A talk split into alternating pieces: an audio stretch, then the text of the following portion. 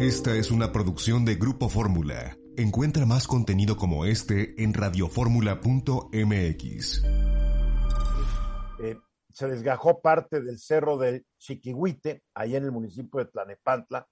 La primera información que tenemos es que debajo de las tierras, rocas y escombros quedaron muchos coches, que hay varias casas dañadas, cuatro personas desaparecidas. Apenas tengamos más información sobre esto, lo estaremos difundiendo. Cuatro desaparecidos es la primera información que tenemos. Esto ocurrió en la colonia Lázaro Cárdenas, tercera sección en Tlanepantla, Estado de México. Cayeron unas rocas, si ustedes ven las fotos, pues sí son impresionantes y es lo que tenemos hasta ahora. Saludo aquí a mis queridísimos colegas, compañeros, compañera, Mónica Uribe. Hola, buenas tardes, ¿cómo están? Bernardino Esparza. Muy buenas tardes. Juan Key. Buenas tardes, con el gusto de saludarles. Y Venus Rey Jr. Hola, ¿qué tal todos? Buenas tardes.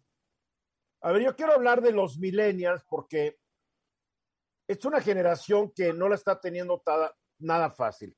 Los millennials, millennials son personas que tienen entre 25 y 40 años de edad. Pertenecen a una generación sumamente interesante porque vamos a decir que ellos son la primera generación nativa digital. Para ellos ya lo digital es lo más, la primera generación que lo digital fue totalmente normal.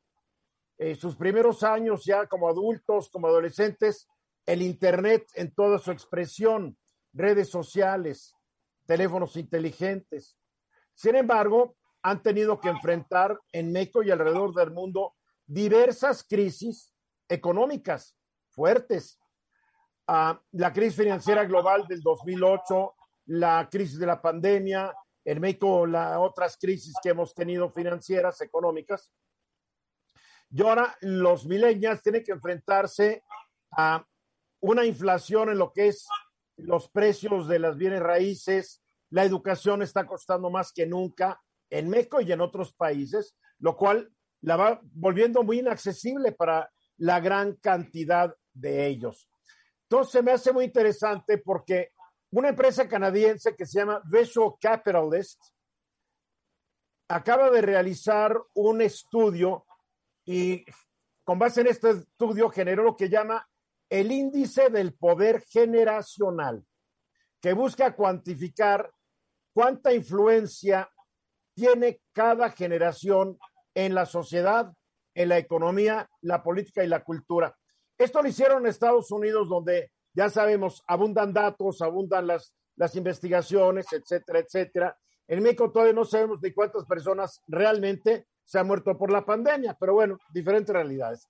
Pero lo que sí podemos es tal vez, con base en este estudio hecho en Estados Unidos, pensar en los millennials que conocemos aquí en México. Para empezar, este índice divide, define a seis generaciones. Está lo que llaman la generación silenciosa, que tienen 76 o más años, que en Estados Unidos representa el 7.6% de la población. Después están los baby boomers, nacidos después de la Segunda Guerra Mundial, entre 57 y 75 años de edad, 22% de la población. Está la generación X, que tienen entre los 41 y 56 años, también representan el 20% de la población. Están los millennials, de entre 25 a 40 años, representan el 22%. Está la generación Z, de entre 9 a 24 años, 20.3% de la población, y ahora lo que llaman la generación alfa, que son niños hasta de 8 años de edad. Pues sí, ya, ya, ya tenía generación Z, ya no podían seguir con más letras del, alfabeto, pues yo creo que ahora empezaron con alfa y después seguirán con beta, así como, como las vacunas, como las variantes del COVID, ¿no? Ahora estamos en, en la MU. Entonces, ¿qué dice, ¿qué dice este estudio? Dice que a medida que se vuelve más compleja la sociedad, pues se vuelven más complejas las manifestaciones de poder. Y dice que todavía hay gente muy poderosa, los grandes empresarios, los escritores, los intelectuales, los cantantes, los deportistas, siguen influyendo mucho como han influido durante las últimas décadas. Sin embargo, dicen que la tecnología, que es una gran disruptiva, ahora está haciendo eh, que personas desde su casa, desde su coche, desde su baño, puedan hablarle a miles o a millones de personas a través de las redes sociales, ejerciendo una gran influencia. O sea, los famosos influencers que están surgiendo gracias a redes sociales, que en un momento tienen poder político o poder económico, social o cultural. Entonces, de acuerdo a estudios que ellos hacen y factores que miden, que no voy a entrar en detalles, ellos dicen que en Estados Unidos el poder o influencia sobre la sociedad la tienen en primer lugar los baby boomers, los que nacieron después de la Guerra Mundial Segunda, que tienen entre 57 y 75 años. Honrosamente yo pertenezco a esa y creo que tú también, mi querido Juan. Definitivo. Entonces nosotros tenemos el poder, ¿de acuerdo a esto? En segundo lugar, lo tiene la generación silenciosa. obviamente, pues son muy poquitos, pero siguen teniendo mucha influencia porque ya se dedicaron toda la vida a, hacer lo que tenían que hacer. En lo que al poder económico se refiere, los baby boomers tienen el 43% del poder y la influencia, influencia, seguidos por la generación X. En el poder político, los baby boomers. El poder cultural, curiosamente, es la generación X. La cultura está en manos de la generación X, de los que tienen de 9 a 24 años de edad. Pero aquí lo que sorprende mucho es que los millennials no tienen poder como deberían tal vez poder por su edad y porque están en una, en, una etapa de su vida supuestamente de gran productividad. Sin embargo, si nosotros conocemos a millennials, nos debe constar que están enfrentando problemas muy difíciles, sueldos bajos, precios altos, no pueden, algunos ni se casan porque no pueden, eh, no pueden con los gastos ya ni de casarse. Es muy interesante el estudio, porque siempre se habla que los milenios están bien amolados, pues este estudio viene a demostrar que sí lo están. Mónica, ¿tú tienes un millennial en tu vida? No, fíjate que no. Es, es, no es millennial? No, es generación Z. Ah, ya, es, el límite, pero realmente sí ha sido difícil para esa generación, ha sido muy difícil llegar a tener pues una serie de satisfactores que mi generación, que es la generación X, sí tuvo. Es clarísimo. Por ejemplo, la, estudiar becas, todo ese tipo de cosas para ellos es más difícil. Ahora, tienen una ventaja enorme, que son nativos digitales, pero ya de segunda generación. Entonces ya, ya todo para ellos es búscalo en YouTube. Todo lo resuelven de manera... Estás hablando de la generación Z. Estoy hablando de las dos, de los millennials, que también resuelven mucho, y de la generación Z. Pero tú hijo todavía es Z, ¿verdad? Sí. Bien, Venus. Sí, yo tengo dos millennials y conozco a sus amigos millennials y, créanme, es, tienen una forma de ser muy, o sea, están como cortados con la misma tijera. Y, no nada más en México, también conozco millennials en otras partes del mundo y sí tienen una forma muy particular de ser. Pero lo mismo decían de ti tus papás. Aquí lo importante es que no tienen las oportunidades que tuvieron generaciones anteriores. No tienen las oportunidades y creo que eso los frustra mucho y los tiene deprimidos. ¿eh? Juan. Creo que algo que vale la pena destacar, en mi opinión, por qué los baby boomers seguimos estando vigentes, es porque somos una generación que le dio sentido a la palabra cambio. Hemos vivido todos los cambios de los últimos 50 años, nos hemos sabido adaptar a ellos. Hoy podemos estar en reuniones digitales, manejamos equipos, seguimos vigentes en el conocimiento, entendimos el cambio. Bien, no solamente eso, fue la generación del cambio y los grandes fundadores de todas las tecnologías actuales, hoy ya pertenecen a la generación baby boomer. A ver, para concluir, Bernardino, Rápidamente, Eduardo, yo trabajo con muchos jóvenes Z de las facultades y tienen muchas oportunidades de trabajo, ¿eh? al menos en la carrera de Derecho. Eso sí lo puedo pues A, ver si tú estarías feliz ganando la miseria que les no, pagan eh, para la hora. Desayunaron, desayunaron, pero bien en privadito, el presidente del INE, Lorenzo Córdoba, y el muy, muy distinguido presidente de la Cámara de Diputados, Sergio Gutiérrez Luna. Fue, fue muy divertido porque dijeron, no fue un encuentro de amigos. A ver, Bernardino, ¿por qué nos debe llamar la atención este tema? Número uno, creo que los dos son como niñitos chiquitos. En vez de salir y sí, aquí platicamos, no, no fue de amigos, nos caemos gordos. ¿Qué les pasa? Sí, a los dos, ¿eh? A los dos, a los dos. Sí, sí, al presidente del Instituto Nacional Electoral, Lorenzo Córdoba, y a Sergio Gutiérrez Luna, ¿no? Que es el, ahora el, el representante de la Cámara de Diputados, el presidente de la Cámara de Diputados. Él anteriormente, Sergio, fue el representante de Morena ante el Consejo del Instituto Nacional Electoral y ahí es donde había muchas peleas, ¿no? En contra, justamente porque decía Sergio Gutiérrez en su momento que él representaba, por supuesto, los propios intereses del partido Morena. Y hoy actualmente, como presidente de la Cámara de Diputados, dice, bueno, pues ya es otra posición, ya tengo que hablar con los demás órganos y con los representantes de los órganos y ponerse de acuerdo. Eso es cierto. Sin duda, dice que en este desayuno privado, al menos así se trascendió Eduardo, que se habló de tres temas, del presupuesto, de lo que es la revocación del mandato y de la posible reforma político-electoral o la reforma electoral que se vaya a dar ya en estos días o que se vaya a plantear, ¿no? Dicen también que el presidente Lorenzo Córdoba, pues dijo que él ofrecía de alguna manera en este último tema, en la política electoral, en la reforma electoral, ofrecía pues parte del tecnicismo que tienen o de los técnicos que conocen en el Instituto Nacional Electoral estos temas para hacer las propuestas también muy probablemente de esa reforma electoral. Ahora, eh, lo que se estaba discutiendo, creo yo también, sin duda, pues el INE eh, días pasados solicitó un ante, eh, tiene un anteproyecto de presupuesto, mejor dicho, de alrededor de 18 mil millones de pesos. Ese es un primer elemento que yo creo que es importante. Sí, sin duda, esta relación que se está teniendo para, pues, ver en un aspecto si, en qué términos va a llegar a, a lograrse ese presupuesto. Eh, dentro de la revocación del mandato, que pues ya está toda la ley, que ya se, se ha llevado todo ese proceso de su aprobación también, eh, se está solicitando en ese presupuesto alrededor de 3 mil millones de pesos, junto con lo de la consulta popular, muy probablemente que pueda haber otra consulta popular.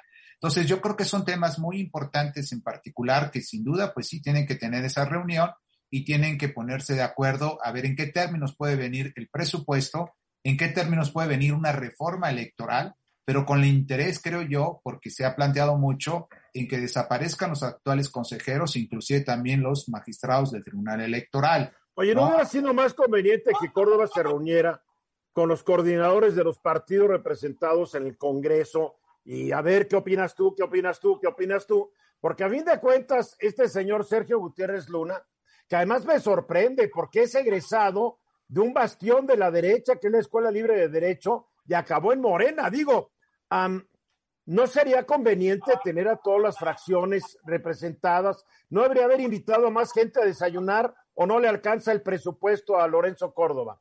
Es que no fue en, no fue en el INE, fue, se dice que fue en el Palacio Legislativo. Se entiende, parece ser que ahí fue el desayuno. Entonces, eh, no sé si en el restaurante. Ya pues lo, hubiera, hecho en el INE y hubieran traído sus, sus conchas y sus atoles y invitar a todos. Sí, yo creo que ahí, Eduardo, en esos desayunos, me supongo que deben llegar con un documento técnico, con el planteamiento o las posturas, e inclusive de las instituciones, de lo que se pretende y cuál es la, el resultado de esa pretensión. Es decir, el INE eh, tiene una, una, serie de, pues, obviamente, de eh, argumentos, quizás muy probablemente, para que se haga una reforma electoral en beneficio, por supuesto, si es que lo quieren de esa manera y sí tiene razón, yo creo que reunirse con todos los coordinadores parlamentarios para llegar a un acuerdo en, principio y ver qué posturas presentan también ellos y ponerse de acuerdo que es en beneficio, por supuesto, de consolidar, pues en este aspecto, la democracia en nuestro país, ¿no? Máxime que la reforma electoral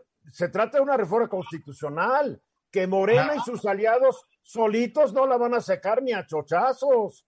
Si no tienen al PRI de su lado, no sale. Por eso Lorenzo Córdoba también debería consentir a Alito Moreno, ¿no? A todos los coordinadores, Eduardo, ¿no? Justamente, como lo acabas de decir. No, ya con que, mira, con que Morena se jale a los, eche, eche maíz, donde están los del PRI, ya tiene sus votos. A ver, Venus. Y no necesita gastarse con todos, con el puro anelito tiene.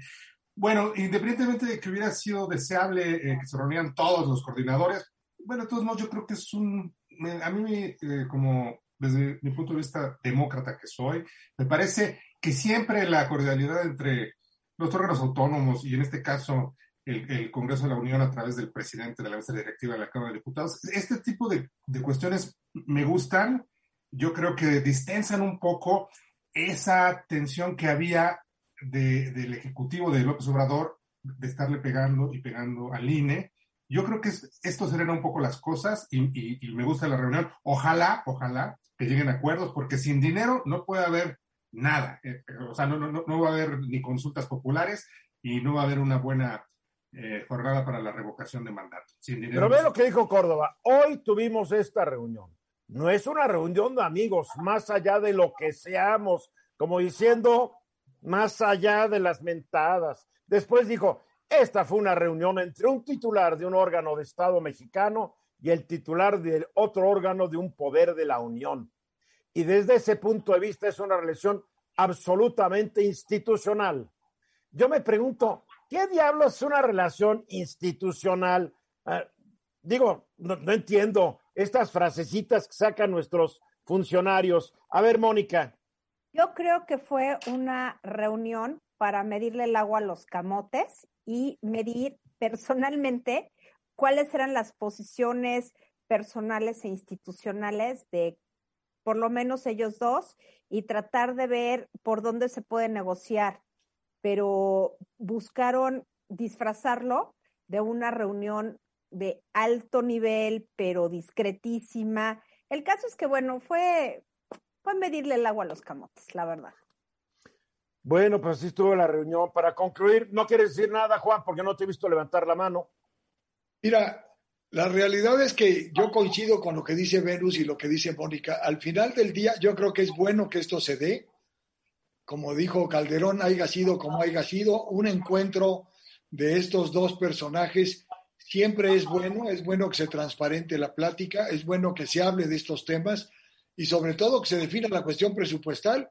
Sin ello, ninguno de los otros dos temas tocados caminan hacia ninguna dirección. Muy bien, para concluir, Bernardino. Pues finalmente, dentro de estas reuniones, Eduardo, pues sí se tiene que transparentar, pero no sabemos en concreto realmente qué fue lo que hablaron y qué acordaron al final, ¿no? De estos temas, porque hay que entenderlo eso. Pues no que era la, no que era la transparencia absoluta. Pues sí, pero no sé si va a ser o no va a ser. Yo ya no les voy a mandar la palabra si no levantan la mano. Estás escuchando Eduardo Ruiz Gil. Un minuto después de la hora. Y desde la colonia Lázaro Cárdenas, segunda sección, el municipio de Tlanepantla, en el Estado de México, en donde hace un par de horas se desgajó parte del cerro del Chiquihuite nos acompaña nuestro reportero Leopoldo Espejel. Polo, buenas tardes. ¿Cómo estás, Eduardo? Muy buenas tardes. Efectivamente, nos encontramos en la calle Exploradores de Chimalhuacán, aquí en la segunda sección de la colonia Lázaro Cárdenas, eh, coloquialmente conocido como el Cerro del Chiquihuite, y es que hace unos eh, momentos, eh, pues hubo un desgajamiento del cerro que al menos afectó a 10 viviendas de manera extraoficial porque todavía no se puede contabilizar Eduardo, debido a que pues estas rocas, enormes monolitos de más o menos de 10 a 15 metros de diámetro, pues están cubriendo, sino por decirlo, sepultando estas viviendas. De manera extraoficial, el alcalde de Tlalnepantla, Reciel Cruz, ha dado a conocer que por lo menos, por lo menos cuatro personas están en calidad de desaparecidas, sin embargo, pues ya ahorita se nos ha informado que podrían ser 10, mm, al menos también 10 viviendas afectadas. Y bueno, pues este es un lugar de difícil acceso, Eduardo, eh, prácticamente pues está en la ladera, en la parte alta de este cerro, donde se puede apreciar pues estos daños que, que, causó este deslave. Hasta este punto han llegado paramédicos pues de distintas corporaciones, tanto del municipio de Tlanepantla como el Estado de México y de la Ciudad de México. Ya se ha informado que el gobierno del Estado de México ha desplegado a una fuerza de personal de rescate y protección civil para apoyar las labores primero de remoción de estos, de este enorme monolito, por lo menos es el que se alcanza a apreciar. Han llegado trascabos, camiones de volteo, pero se antoja una labor bastante, bastante difícil, Eduardo, porque no sabemos de qué manera puedan poder, eh, pues yo creo que demoler este monolito, no hay otra forma de poderlo eh, eh, destruir.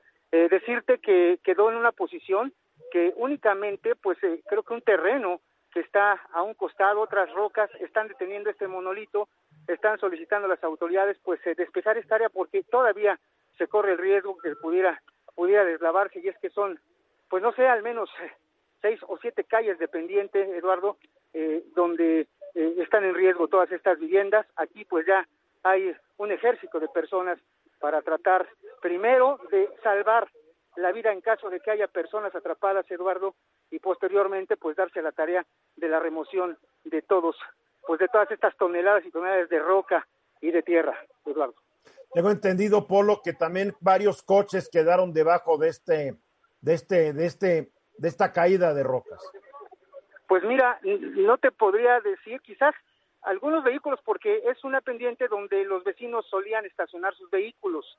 Eh, no sabemos, no se puede apreciar desde donde yo estoy, estoy, te puedo decir que a 100 metros veo perfectamente este monolito, pero no veo ningún vehículo, Eduardo. Ese es lo que extraoficialmente se decía, que había vehículos abajo, pero yo creo que ahorita lo importante es saber cuántas personas, si es que hay personas atrapadas en sus viviendas, pues estarían ahí atrapadas. Hay una señora que vino a buscar a su familiar porque pues ella vivía en una de estas casas eh, que fue aplastada por, por estos monolitos, Eduardo. Así que difícil esta tragedia, eh, verdaderamente complicado se ve la manera en la que puedan despejar estos monolitos, a ver a ciencia cierta llevar a cabo el censo de cuántas viviendas en realidad están debajo de estos montones de toneladas de piedra y de tierra, Eduardo.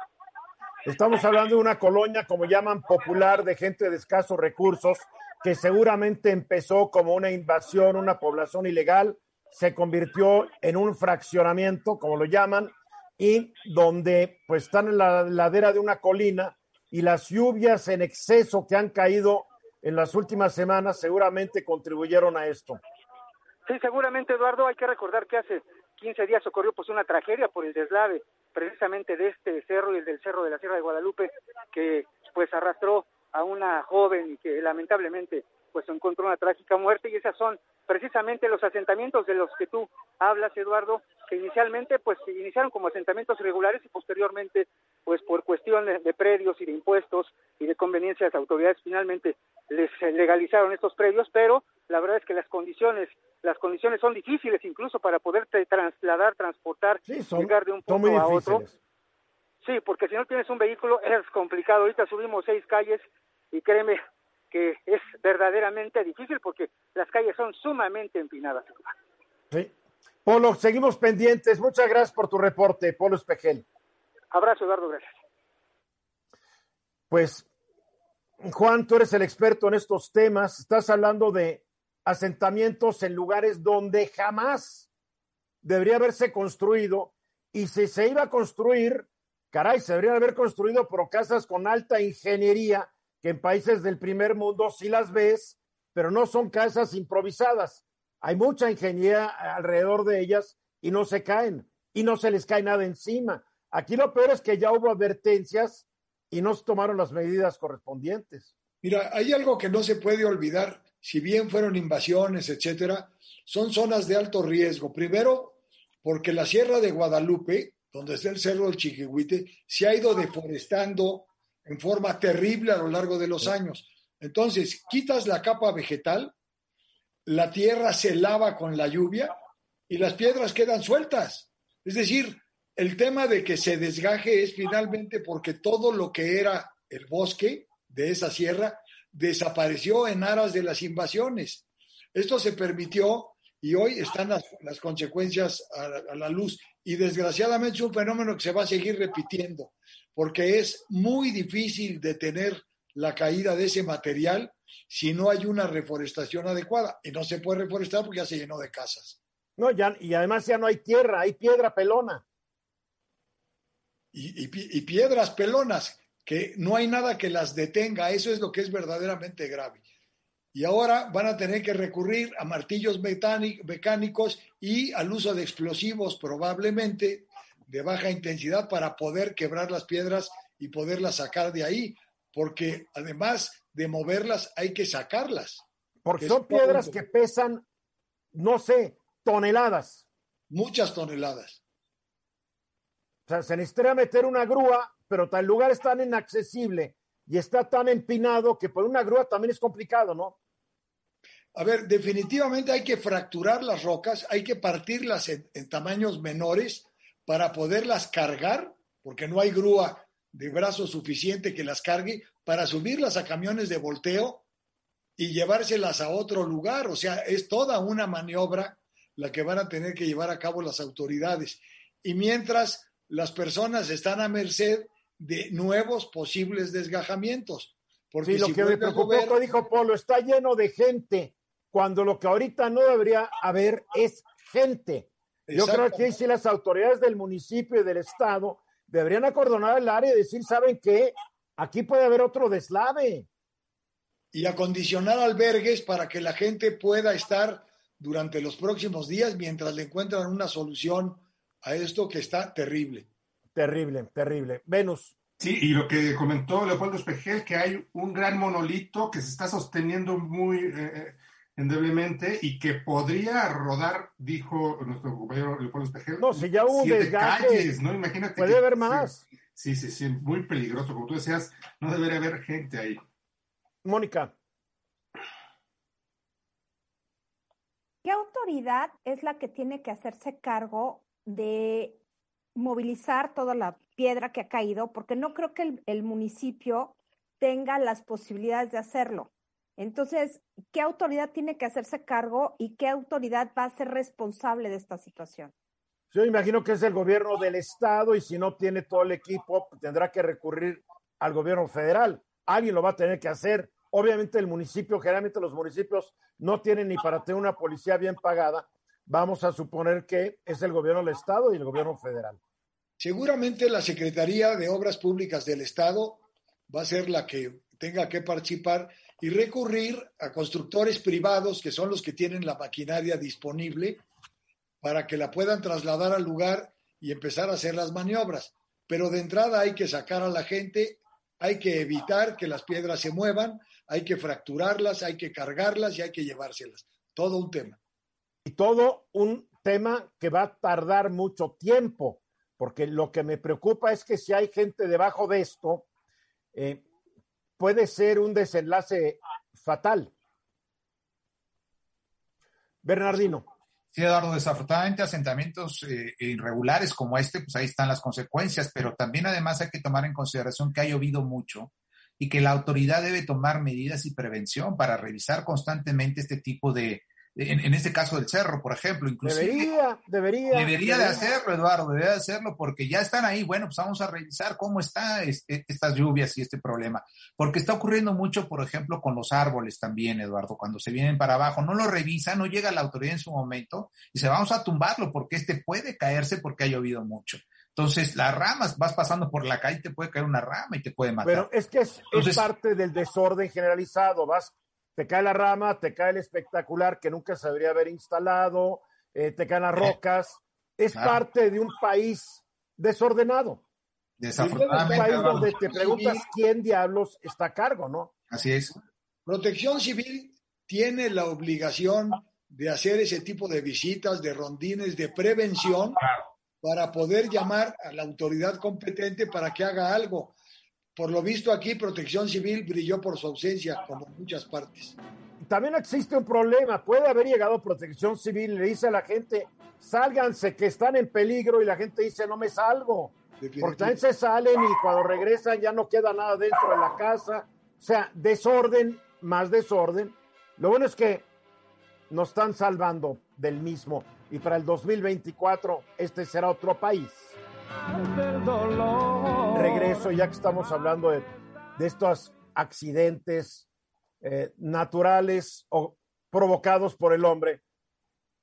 Hace días tembló, afortunadamente no hubo mucho que lamentar, mi querido Juan Key, pero hay que acostumbrarnos a vivir con temblores, con sismos, como si vives en el Golfo de de México tienes que acostumbrarte que van a llegar los huracanes, es parte de la existencia, ¿no? Definitivo. A ver, todo lo que es el centro del país, pero sobre todo la zona de los estados de Oaxaca, Chiapas, Guerrero, Michoacán y el centro de México, son sujetos a una actividad sísmica de carácter permanente. Tenemos una cadena volcánica, tenemos una serie de movimientos por, por placas que hay este, en el fondo marino. Obviamente nos hemos tenido que acostumbrar y es curioso, pero a lo largo de los años hemos podido aprender a manejarnos en una cultura del sismo. Hoy hay alarmas sísmicas, hoy hay una cultura de prevención, hay que decirlo, hay que reconocerlo, la se ha ido educando para evacuar los inmuebles con orden, hay prácticas permanentes para ello. ¿Dónde estamos muy mal? En que no tenemos capacidad de reconstrucción y de atención a los daños. Es curioso, hemos aprendido a prevenir. Desde principios del siglo XX, en el año de 1910, se inauguró en Tacubaya el Centro Sismológico de Tacubaya por Porfirio Díaz en aquel entonces. Y esto llama la atención porque ¿quién hubiera pensado que en aquel entonces ya había una preocupación por los sismos? Había un antecedente terrible del siglo XIX, del siglo XVIII, en la zona de Oaxaca, que según cuentan, documentó el único tsunami que ha habido en México en toda la historia. La destrucción no fue mayor porque las, las, costas estaban muy poco pobladas y entonces no hubo daño. En 1929, la universidad se hizo cargo y creó el Instituto de Geofísica. Y entonces se construyeron estaciones sismológicas en la mayoría de las capitales importantes del país. En aquel entonces eran nueve, Monterrey, Guadalajara, Chihuahua, Puebla, etc. Esto ha sido de una gran utilidad. Sin embargo, los sismos en México han tenido condiciones devastadoras. Porque, bueno, baste recordar el sismo del 85, que de veras sacó al país de la prehistoria arquitectónica para meternos en un reglamento de construcciones que se volvió muy vigoroso, muy bien estructurado, hay que decirlo. ¿Por qué dices que la prehistoria arquitectónica no, no calcularon, no pensaron nunca que iba a llegar un temblor fuerte? La verdad, fíjate que a pesar de que en el 85, comentaba yo, se colapsaron, se cayeron 770 edificios de 5.000 que hubo dañados. Sin embargo, la Ciudad de México tenía muchos, muchas decenas de miles de edificaciones que sufrieron algún daño menor. Ahí es donde se detectó el grave daño que se sufría en la zona del lago. ¿Por qué? Porque la capacidad de carga era infinitamente menor, porque hay presencia de agua y porque las cimentaciones tenían que ser profundas. De otra manera, los edificios siempre se colapsarían. ¿Alguien pidió? Sí, yo, si acabaste, sí, Bernardino.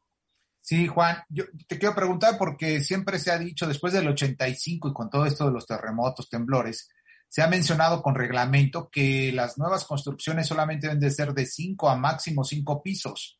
Y veo desarrollos o desarrolladores que hacen más de cinco pisos, estoy hablando 40, 50 veces pisos, y eso pues implica una nueva estructura o no sé si estén de acuerdo a lo que son los reglamentos actuales porque han cambiado seguramente de construcción. A ver, te comento, Bernardino, el, reglamento no limita la altura de las construcciones más que en algunas zonas de la ciudad. Es decir, en las zonas que son fondo del lago, las que ya comentamos, la zona centro, etcétera, no se pueden construir más de cinco niveles y no se deben de poner edificios contiguos de diferente altura.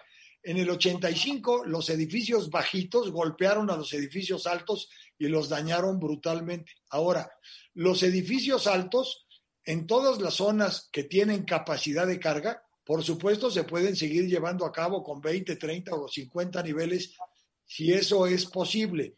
Están diseñados y calculados para resistir los sismos. Hay un ejemplo que vale la pena recordar, que es el sismo de 1957, cuando se cayó el ángel de la independencia de su pedestal. La columna mide 45 metros de altura. Fue inaugurada en el 1910, se cayó en el 57, o sea, aguantó sismos durante 47 años de menor cuantía. Sin embargo, se reforzó, se reestructuró y hay que reconocer, ha resistido todos los últimos sismos sin parpadear. Es un ejemplo interesante de una, una forma de reestructurar inmuebles con tecnologías de veras de última generación. A ver, Juan, no me quedó claro cuando dices que los edificios tienen que ser de la misma altura. Sí, cuando en el sismo del 85, algo que quedó claro es que los edificios muy altos contra los muy bajitos entraron en una frecuencia distinta en términos de movimiento. Es decir, cuando son de la misma altura, se mueven igual. Cuando cambia la altura en un sismo trepidatorio, sobre todo, entonces se empiezan a mover y se golpean el uno con el otro.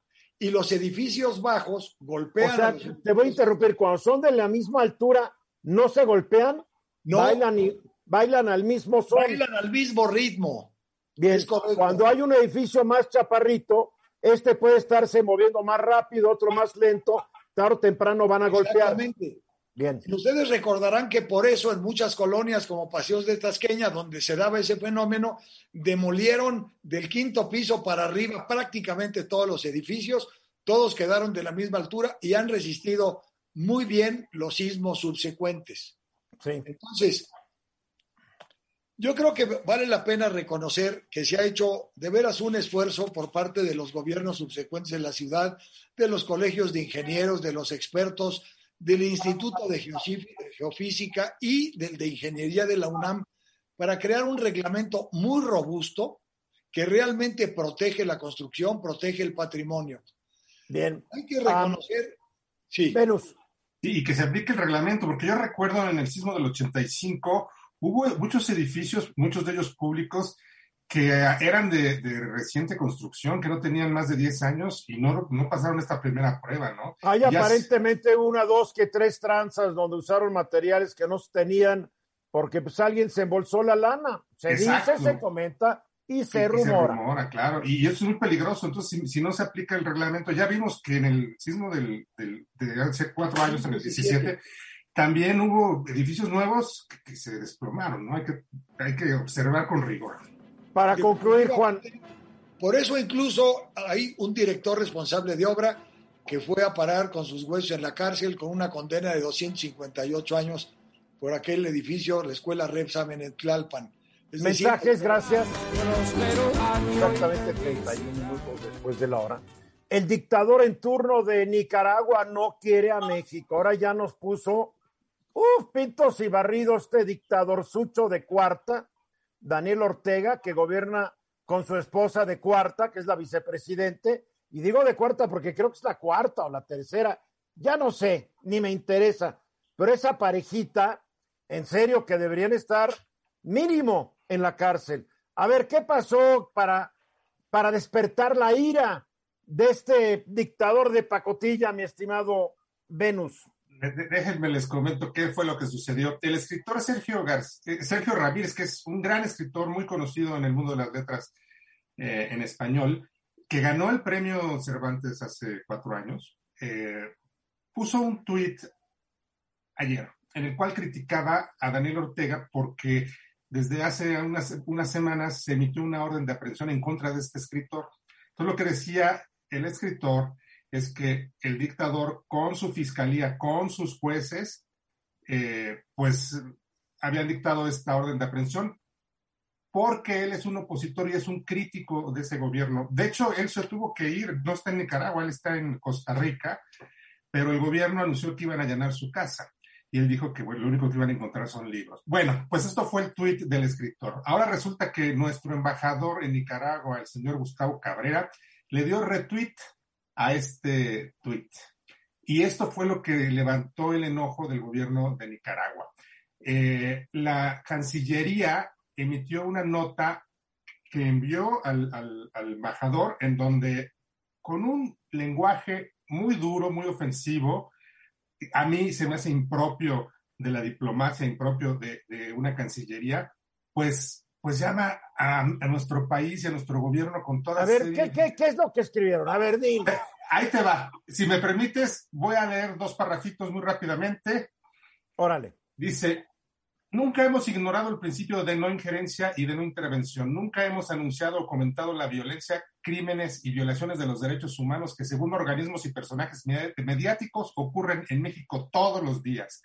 Nunca hemos recogido declaraciones de tantos personajes mediáticos contra el presidente o el gobierno de México. Con el mensaje que usted ha difundido, o sea, el embajador de México, hoy en Nicaragua, usted y el gobierno de México se colocan en una posición injerencista y entrometida cumpliéndole sumisa y fielmente a los yanquis, sirviéndoles en el rol que tristemente han venido ustedes asumiendo de interventores permanentes en nuestros asuntos por encargo del imperio. Pero eso no es todo, espérame, deja dos líneas más. Dice, es lamentable el papel de miseria cultural, histórica y política que hoy juega México cuando creíamos que esa miseria y mezquindad humanas, esa desgracia, se acababa con el neoliberalismo e iniciaba un ciclo de entendimiento y respeto con el nuevo gobierno del que usted forma parte. Y finalmente te rescato un último párrafo que, está tremendo. Dice, México debe cumplir con su doctrina estrada y descontinuar ese lamentable, desdichado e infeliz camino de ocurrencias y, y variedades, de servilismos y lacayismos, de pelelismos que niegan su propia historia. La firma Arlet Marenco, que es eh, la vice eh, de Relaciones Exteriores y obviamente, eh, pues e, e, esto es un comunicado oficial del gobierno de Nicaragua. Como ves, pues qué duro contra el gobierno de la 4T, que es un gobierno que nunca se mete en nada. A ver, aquí, aquí la regó el embajador por hacer un retweet. Yo creo que, mira, yo si fuera, si hubiera sido yo el embajador, no hubiera hecho ese retweet. Ya lo hizo y se metió en este problema. Ahora, eh, el embajador podrá decir que es a título personal, pero pues no deja de ser embajador. Lo que sí no, hay, no hay título personal, no existe eso. Lo que sí me parece totalmente desproporcionado es esta nota furibunda, eh, estridente, ardida. Pues ya vieron el lenguaje, o sea, ¿ustedes creen que, una diplomacia seria, profesional, usa este tipo de... Bueno, no, no, no, no, no, no hemos visto en todos lados. A ver, lo que sí siento es que Gustavo Cabrera ya hizo que se pelee el dictador sucho de Daniel Ortega con el presidente de México. Exactamente. También, que se llevaban. También que se llevaban porque son supuestamente gobiernos que comparten una misma ideología, gobiernos que se dicen de izquierda, gobiernos que simpatizan. Pero no comparten la... misma ideología, yo no estoy de acuerdo contigo. Una cosa populista. Pero Daniel Ortega es un asqueroso dictador. Es un dictador, es un Digo, dictador. por favor, no, no, no compares, por favor. nada, más para, nada más para terminar, eh, Sergio Ramírez, que es un gran personaje, se puede convertir en una víctima más de los ya casi 40 personas que ha encerrado Daniel Ortega, Ortega que periodistas, opositores, candidatos de, oposición. están cerrando a todos los que ve como un peligro a su régimen. A ver, Mónica. Yo creo que esto revela dos cosas. Uno, la fragilidad del gobierno de los Ortega, y digo los Ortega, o sea, Rosario Murillo, más bien, Daniel Ortega de Murillo y Rosario Murillo de Ortega. Bueno, porque en realidad son como los Ceausescu y les faltan dos minutos para ser igual de asesinos y criminales que eh, Ceausescu, que ahorita no recuerdo el nombre de él, pero el de ella sí. Anastasio Somoza. Y bueno, y tienen, es que es curioso, eh, de alguna manera en Nicaragua la tradición dictatorial es añejísima, empezando por Tacho primero, o sea, Anastasio Somoza padre, Anastasio Somoza Chico, viene la revolución. Daniel Ortega es el héroe que acaba con este gobierno junto con Miguel de Escoto, los hermanos Cardenal.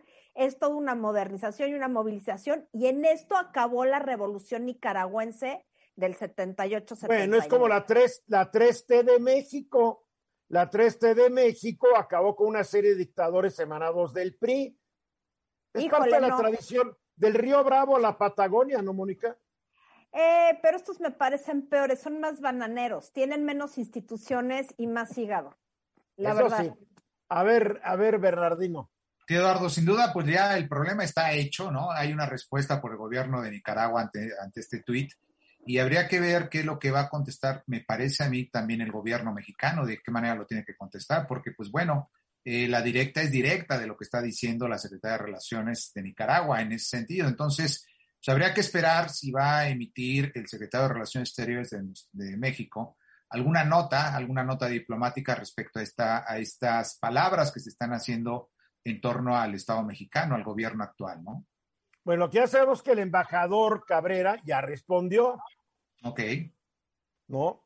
Eh, él dijo que no son acciones injerentistas, que no ni tiene la intención de generar conflicto alguno.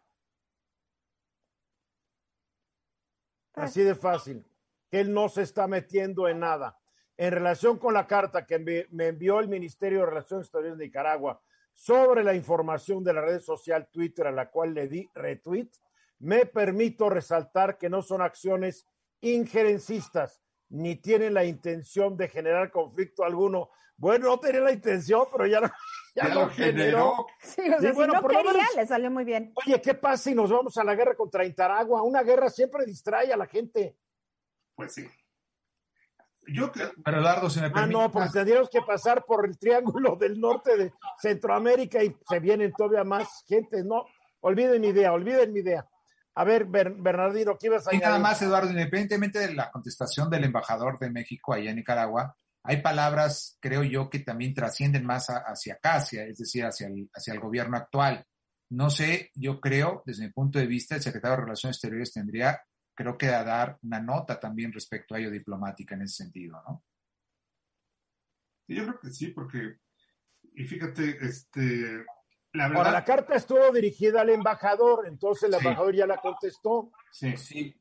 Aunque la verdad es que es una afrenta al honor nacional lo que, lo que, lo que escribieron sobre México, ¿eh? Perdóname. Claro. Un insulto. claro, por eso lo estoy diciendo, así es, Eduardo. Fue una carta al embajador, pero se refería al gobierno de México. Sí. Entonces, sí, o sea, le cae directamente. Yo creo. Acusó a México de ser un país cuyo gobierno, el actual de López Obrador, permite violaciones de derechos humanos y no ha hecho nada. Es lo que está diciendo Nicaragua. Efectivamente, es lo que está diciendo. qué pena, qué pena. Yo, creo que el embajador Cabrera se equivocó al hacer ese retweet. Con todo y que simpatizo yo con, con Sergio Ramírez y obviamente... No lo debería haber hecho, se le olvidó que es embajador. A ver, Juan Kate. Yo creo que escalar este tipo de tonterías, porque es una verdadera tontería, no tiene ningún sentido. Un dictador que tiró a otro dictador, que lleva 300 manifestantes muertos de mayo a la fecha porque se oponen a su gobierno, no tiene ninguna autoridad moral para lanzar ese tipo de acusaciones. Y como dijo aquel, achillidos de marrano, oídos de carnicero, es mi opinión. ¿Estás diciendo que Ortega es un marrano?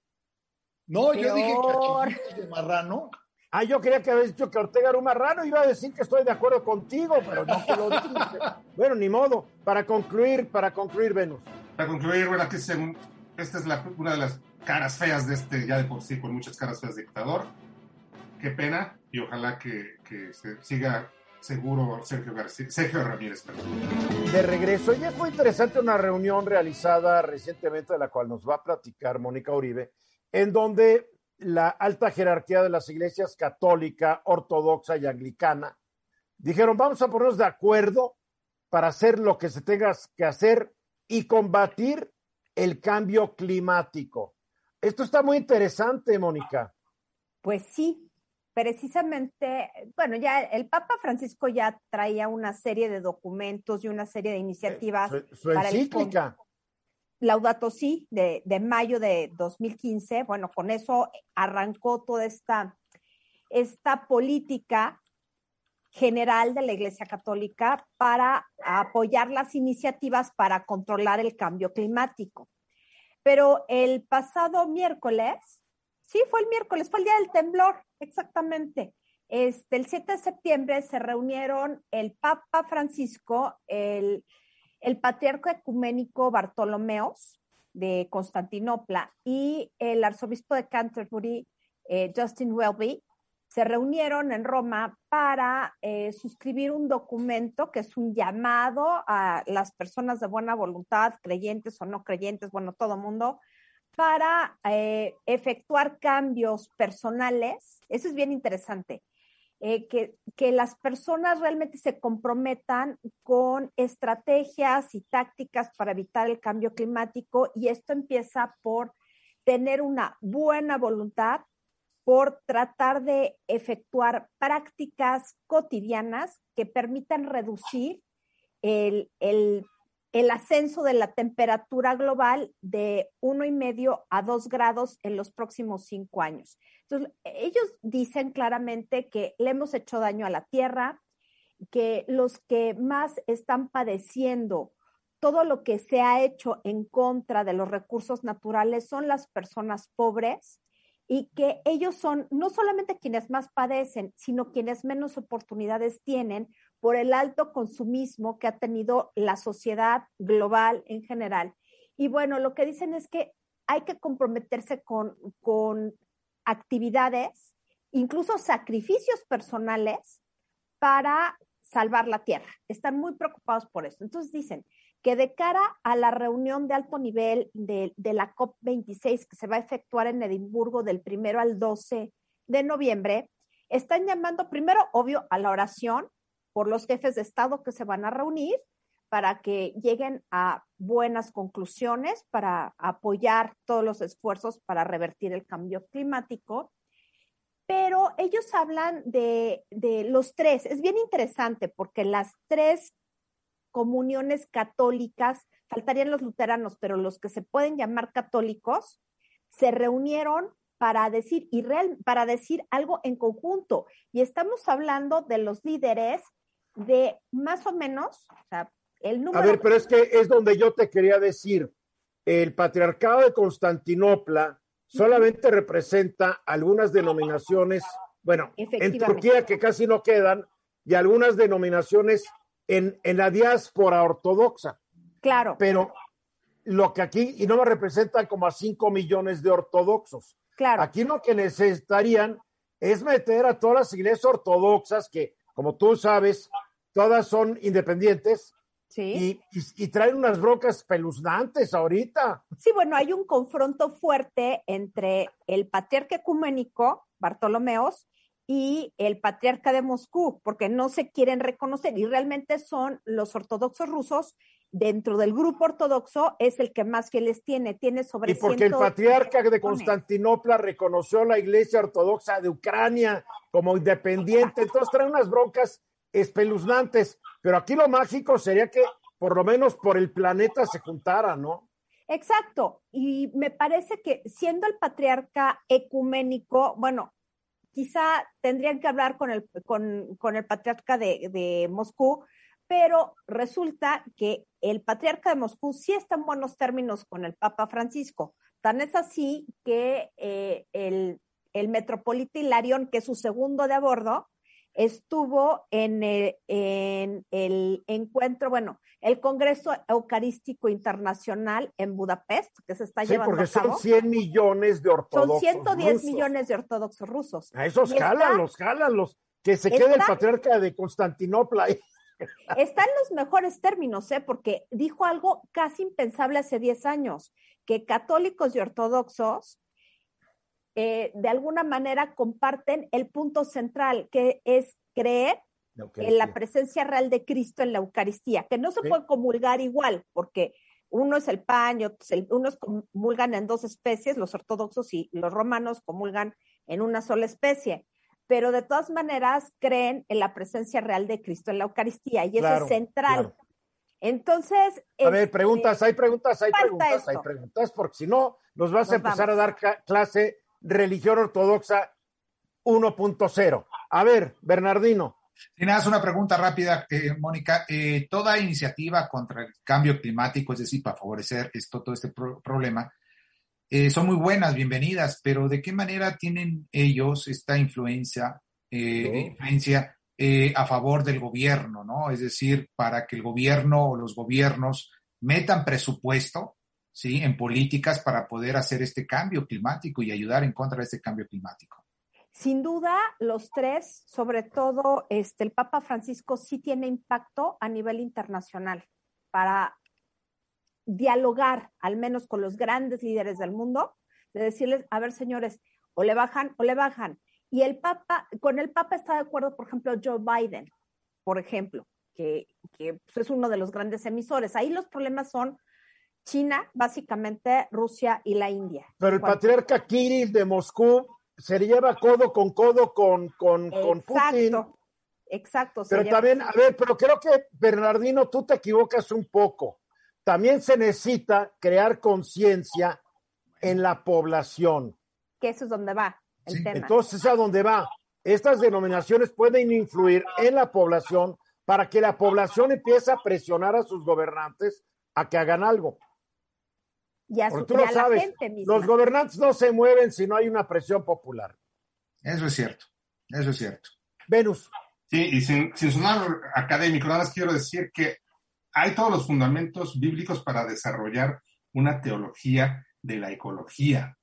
Eh, y me, parece que desde ahí podrían, en este caso el Papa Francisco y toda la Iglesia Católica, que ya lo están haciendo, desplegar toda una estrategia pastoral eh, encaminada a lo que acaban de, ustedes decir, que, los fieles, cada uno en, su casa, tienen que adiestrar a los sacerdotes y a todos los, a todos los religiosos a que, a que empiecen a hablar del tema en sus homilías y empiecen, si no, no pasa nada, ¿eh? la verdad. Es por ese lado por donde va.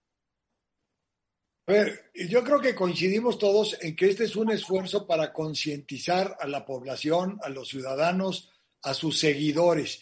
Y lo verdaderamente relevante de esto es que la única forma de revertir tendencias en el cambio climático es que cada uno de nosotros, cada uno de los habitantes de la Tierra, haga cosas para revertir la tendencia. Muy bien, para concluir, Mónica, 10 segundos. Pues justamente es eso lo que están haciendo el Papa Welby y este y, y Bartolomeos. Apelar a las personas en directo, más que a grupos. Se te, olvidó el se te olvidó el arzobispo de Canterbury. Ah, no, sí, dije Welby. Ah, bueno. Pero ya nos vamos. Gracias, Mónica. Juan Venus. Gracias a ustedes. mi querido Bernardino, gracias. Mañana, mañana en el, en el diálogo, en, mi estudio, el autor de la última biografía de Hernán Cortés. Acompáñenme, 8 de la noche. Esta, esta fue una producción de Grupo Fórmula. Encuentra más contenido como este en radioformula.mx.